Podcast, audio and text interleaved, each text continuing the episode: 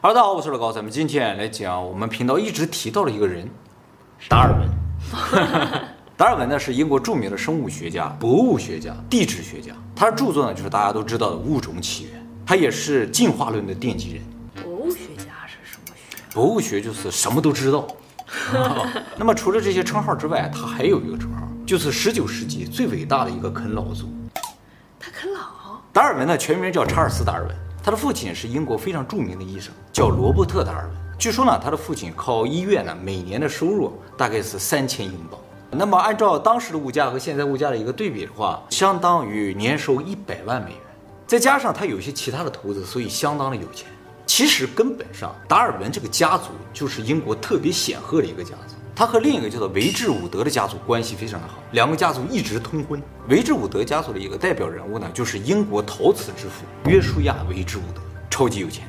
由于这两个家族内部不断的通婚，结果就是这两个家族最终变成了一个家族，叫达尔文·维治伍德家族。这个家族中诞生了很多的科学家、艺术家、实业家，至少有十个人进入过英国的皇家学会。英国皇家学会呢，就相当于各个国家的叫国家科学院。是英国最高等的学术机构，也是这个世界上历史最悠久的一个学术机构。而达尔文呢，一辈子都没有为赚生活费找过一份工作，他所有的生活费呢，都来自于他的父亲。他妈妈呢？他的妈妈也是维治伍德家族的一个像贵妇一样，所以有的是钱。那么由于他的钱呢，都来自于他的父亲，所以呢，他在年幼的时候是没有办法选择自己的人生的。就是不是自己想干什么就能干什么，他父亲都给他安排好了。他的父亲想让达尔文成为一个和自己一样优秀的医生，于是呢就把他送到了爱丁堡大学的医学院。爱丁堡大学的医学院是当时世界上最顶尖的医学院，超过了牛津和剑桥。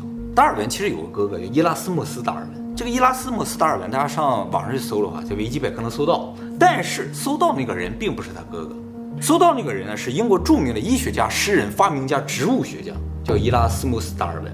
是达尔文的爷爷，他的哥哥和他的爷爷是同名的。其实达尔文的父亲和达尔文父亲的爷爷也是同名的。这个家族里边叫这个罗伯特·达尔文的好几个，叫查尔斯·达尔文的好几个，完全一样啊！啊不，中间的名不一样。所以达尔文的爷爷也是英国非常有名的人，医学的专家。也就是说，事实上达尔文全家什么叔叔、姑姑、姨爷爷、奶奶、姥姥、姥爷，全都是有钱人。外婆，对对对，达尔文从小呢，其实并不是一个擅长学习的孩子。他被送到了世界上最顶尖的医学学府之后呢，就觉得特别的不开心，每天呢觉得好无聊，而且根本上达尔文怕血，所以学校里做一些实验他都不敢看。学校每当要解剖尸体的时候，他就会吓跑逃课。晕血？对对对，晕血，怕尸体啊。怕尸体很正常吗？是的。我们以前介绍的达芬奇啊，和他的名儿很像的是吧。达芬奇特别喜欢解剖尸体，天天找尸体解剖的啊。那么达尔文的父亲看到儿子这么不适合学医之后呢，就又给他想其他的道儿，就是决定啊让他去学习神学。为了让达尔文进入最好的神学学府剑桥大学基督学院，就给他请了家教，而且呢在学校里头找好关系破好道了，说只要你分儿不是太差的话，就能进来，他也就正常进去了。分儿够没够啊？不知道。这么说大家可能感觉出来，就是达尔文的父亲好像对他特别的好，为什么呢？其实也没有什么特别，他的父亲啊对他孩子都很好。他有个哥哥吗？我刚才说了，他那个哥哥也是一开始送到爱丁堡大学的医学院了，结果在医学院各种玩也不学习，他父亲又转给他送到剑桥的基督学院，一样的道儿。学习不好的就去学神学。对对对，反正就是最好的那些专业，他父亲都让他试一试，不行的话就换其他的地方。他这个哥哥和达尔文有点不一样，他哥哥不太听话的，达尔文是很听话的，所以他父亲对达尔文寄予的希望更高一点。后来达尔文去了剑桥的基督学院之后，就碰到他哥了。在这个时候，他哥告诉他一个秘密。他哥跟他说：“说其实你不用努力了，咱爹啊已经给咱准备好了够咱活一辈子的钱。”听到这话之后，这哥俩就天天在那玩了。其实事实上是这样的，他的父亲给他留了很多的钱。一会儿我告诉大家，他父亲给他留了多少钱。那么由于达尔文和他哥每天在那混嘛，也觉得学神学没啥意思，就每天观察一些花鸟鱼虫之类的啊。达尔文后来回忆说，他在剑桥学院觉得最开心的事情，就每天收集甲虫。那么在达尔文二十二岁的时候，有一个事情呢，让他的命运彻底发生了变化。这个事情就是英国有一个船啊，叫贝格尔号，准备进行环球旅行。这个环球的不算旅行吧，探险，想找一个合伙人，就看好达尔文。而达尔文呢，也非常想去。为什么看好达尔文？因为他有钱呢。但是达尔文的父亲是坚决不同意的，因为这个环球的旅行啊，要花五年时间。出去就是五年啊，在海上生死都不知道呀。很危险吗？那个时候就是到什么地方都不知道，其他有什么大陆都不知道，只是听库克船长说啊，那边有个新西兰，什么呀？就是那个时代啊。库克船长是一七几几年去的嘛，他们是一八几几年，他们了解外边世界都是通过库克船长写的日记啊、书之类，就是啊，在那么遥远的地方，对对，还有那么一个地方，啊，有两米多长的蜥蜴，就像现在去月球一样。啊，对，还真有机会去，所以他就特别想去。他父亲不让他去啊，他就想了个办法去找他舅。他舅不是也有钱吗？就跟他舅说我想去，他舅特别赞成他。然后呢，就去找他爸说，你就让他去吧，他以后是要成为神职人员的人。应该长长见识。孩子都挺好，都挺好啊。他爸说行，那就去吧，长见识去吧。于是达尔文呢就坐着这个船就出去了。五年之后回来了，结果达尔文呢不负所望，在这次环球的探险当中，观察了世界各地的大量的生物啊，包括动物、植物啊，还有一些地质啊，研究了很多东西，写了十八本观察日记，四本动物志志和十三本地质研究日志。回来之后呢，直接就成了著名的地质学家。哎，后来又过了三年，三十岁的达尔文呢和他的表姐艾玛达尔文结了婚。这个艾玛达尔文呢，原先是维兹伍德家族的，叫艾玛维兹伍德。在结婚之前，达尔文每年从他父亲那儿可以领到五百英镑的生活费，当时五百英镑大概相当于现在的十五万美元左右。结婚之后呢，这个钱还涨了，涨了一百块钱。关键是，他老婆那儿也领钱，每年四百。所以他俩合起来啥都不用干，每年呢就从两大家族可以领到三十五万美元左右，完全的被动收入，真的什么都没有干。由于钱多到花不完嘛，所以他就把这些钱啊都买了股票和债券，反正他也不怕赔嘛，有的是。那又赚了可怎么办啊？于是真的就又赚了，那就真的花不出去了。结果他的股票、债券都大涨，他买债券、股票真不是瞎买，他自己研究。啊，算的，所以后来都有人说，他真正擅长的东西并不是什么生物学啊或者地质学，而是投资，是投胎吗？太厉害了，没错啊。他在三十九岁的时候，他的父亲离世了，给他一个人就留下了二十万英镑的遗产，相当于七千多万美元。他自从航海回来之后，人生大部分时间都在研究他的那些标本，地质标本啊、生物标本这些东西，最终就有了《物种起源》这本书。《物种起源》呢，出版于一八五九年啊，当时达尔文四十九岁。其实达尔文在出这本书的时候，是抱着毁一生的这么一个决心来出的。嗯，毁一生？对，因为他知道这本书的出版有可能让他遭到大量的舆论的抨击，所以他在写好这个论文之后呢，就尝试给他的一些亲戚朋友看，没有公开的，就说你看我这论文写的对不对，有没有问题啊？他的这些亲戚朋友，我都说了嘛，都是一些什么企业家呀、科学家、艺术家。看完了他的这个论文之后，都说写的真是太好了，太有道理了。这动物它就是这么进化来的。但是，你真的打算出版吗？没有一个看过达尔文这本书的人敢于公开支持他。其实我以前介绍这个进化论的时候，也提说，说达尔文这个物种起源里没有一个字提到说人是从猿猴进化来的。他没说过，其实他也故意避开这个话题。他的书里都是说，哎，这个物种是这样进化，那个物种是那样进化，就没说人。但是所有读完这本书的人都觉得他想说人是从猿猴进化来的。后来呢，有一些读过达尔文这个书的人啊，就开始有点躁动。他们呢就在私下在讨论说，哎，你看没看过达尔文的《物种起源》？他说人是从猿猴来的。其实达尔文没说过，但是大家都在私下这么传嘛。这也是达尔文非常担心的一个事情。为什么担心呢？他为什么不敢发表啊？就是在当时，绝大部分人，不管你信神不信神，都认为人和其他动物是不一样。嗯，就是人呢，并不是比其他动物要稍微优秀一点，而且事实上，我们在以前人为什么人的这个影片里就说了，人从生理的角度来说，比大部分物种都要弱一些。嗯，所以在当时一个普遍认知就是，人并不是单纯的动物，甚至人可能不是动物。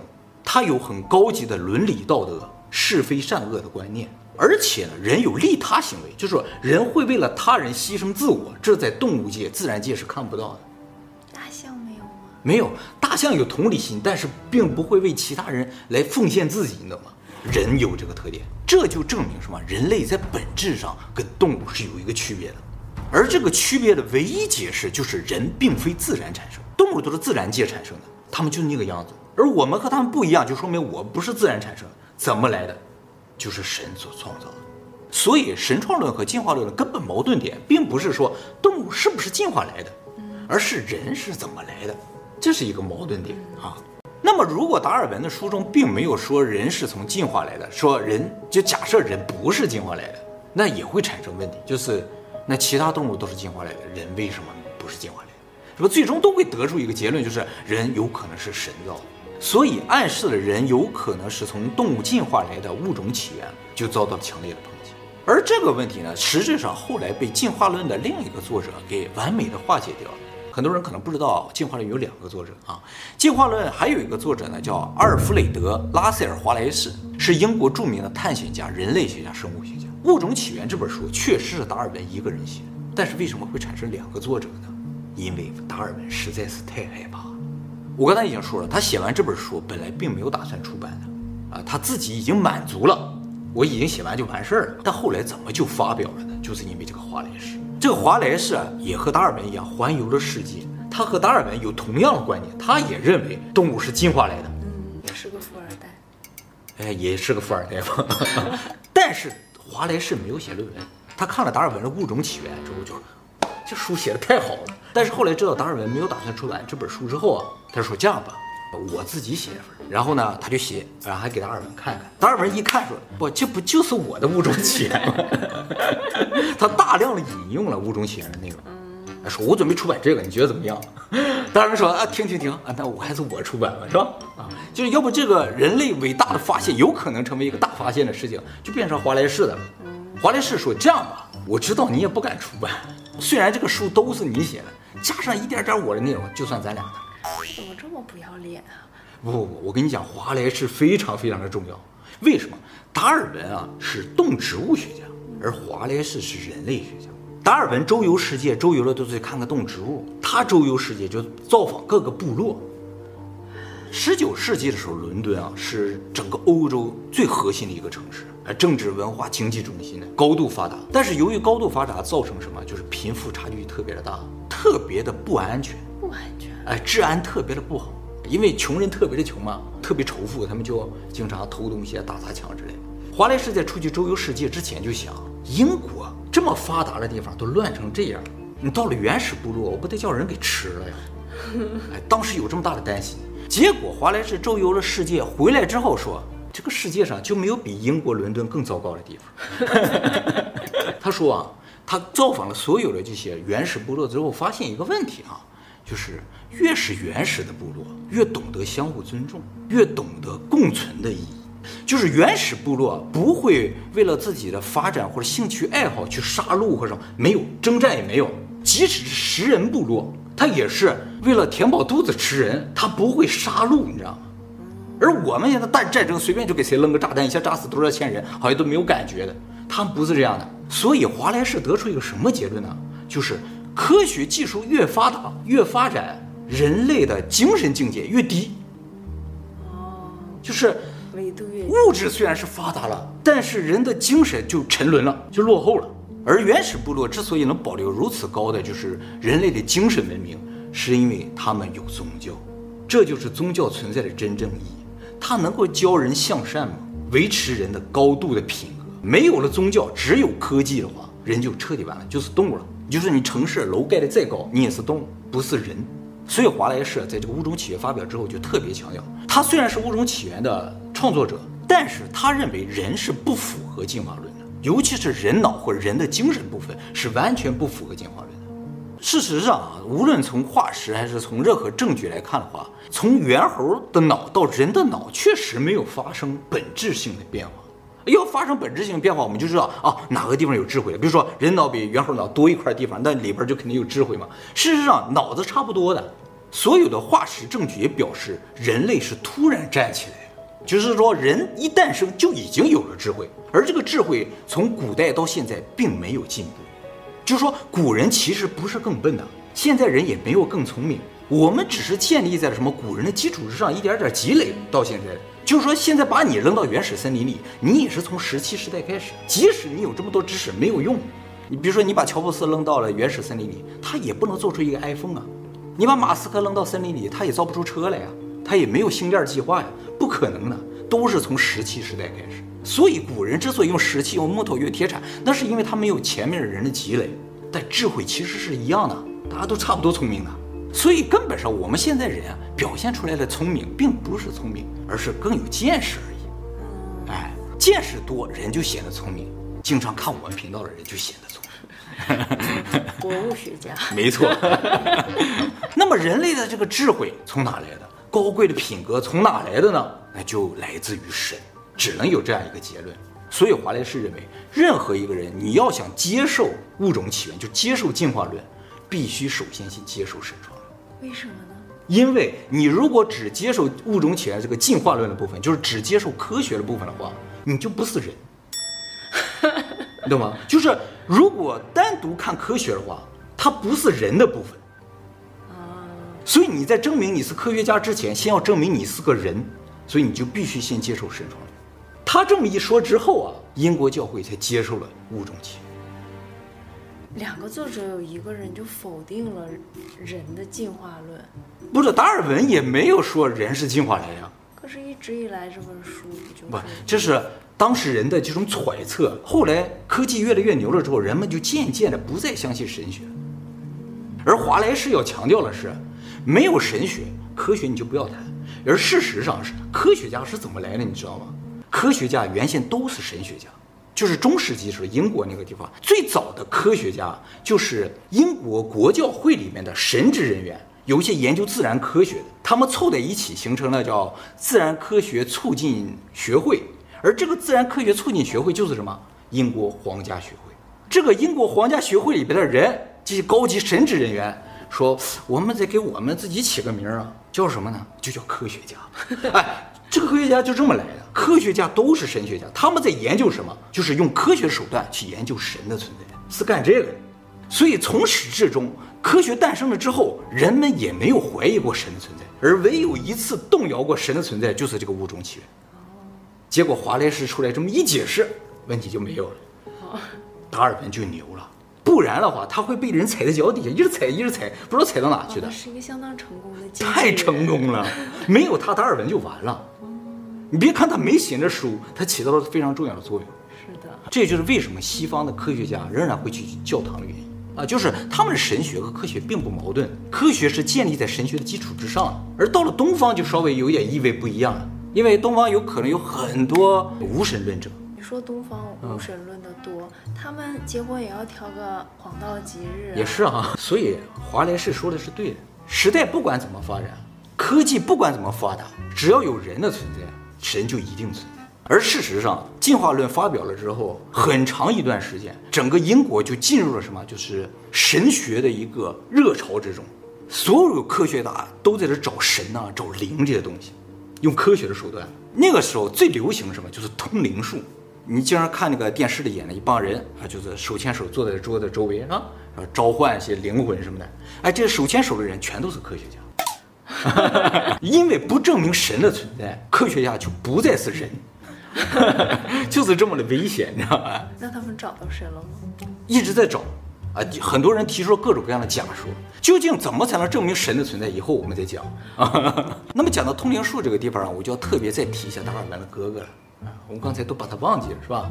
在达尔文火了之后，达尔文的哥哥也火了，因为啊，他是英国最有名的一个通灵术的爱好者。他的哥哥到处跟人说：“哎，我弟弟是达尔文，哎，一起来通灵啊！”哎，就那种感觉。而实质上，达尔文也是特别相信通灵术的人。他为什么相信通灵术啊？他是一个迫不得已的原因。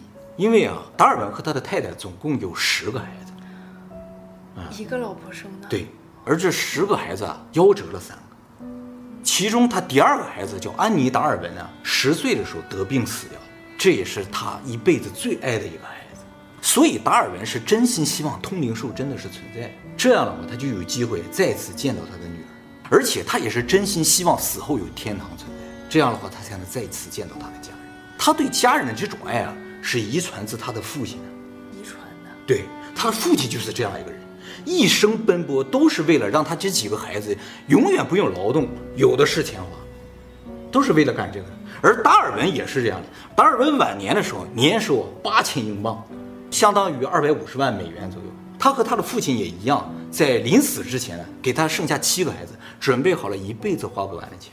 在一八八二年七十三岁的时候离世。他老年的时候他就说：“我这一辈子啊，每天都有不安，就是我这几个孩子怎么才能够一辈子不愁吃不愁穿？这就是我的不安。”所以达尔文这一辈子最爱的其实并不是什么生物学或者物种起源那些东西，他最爱的就是他的家人。哎，这就是十九世纪最伟大的一个啃老族。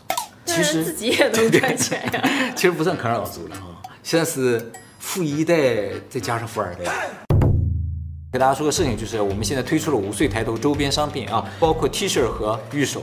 这个贩售呢将会持续到五月三十一号为止。我们这次所有的周边商品呢只在翻多尔一个平台贩售的。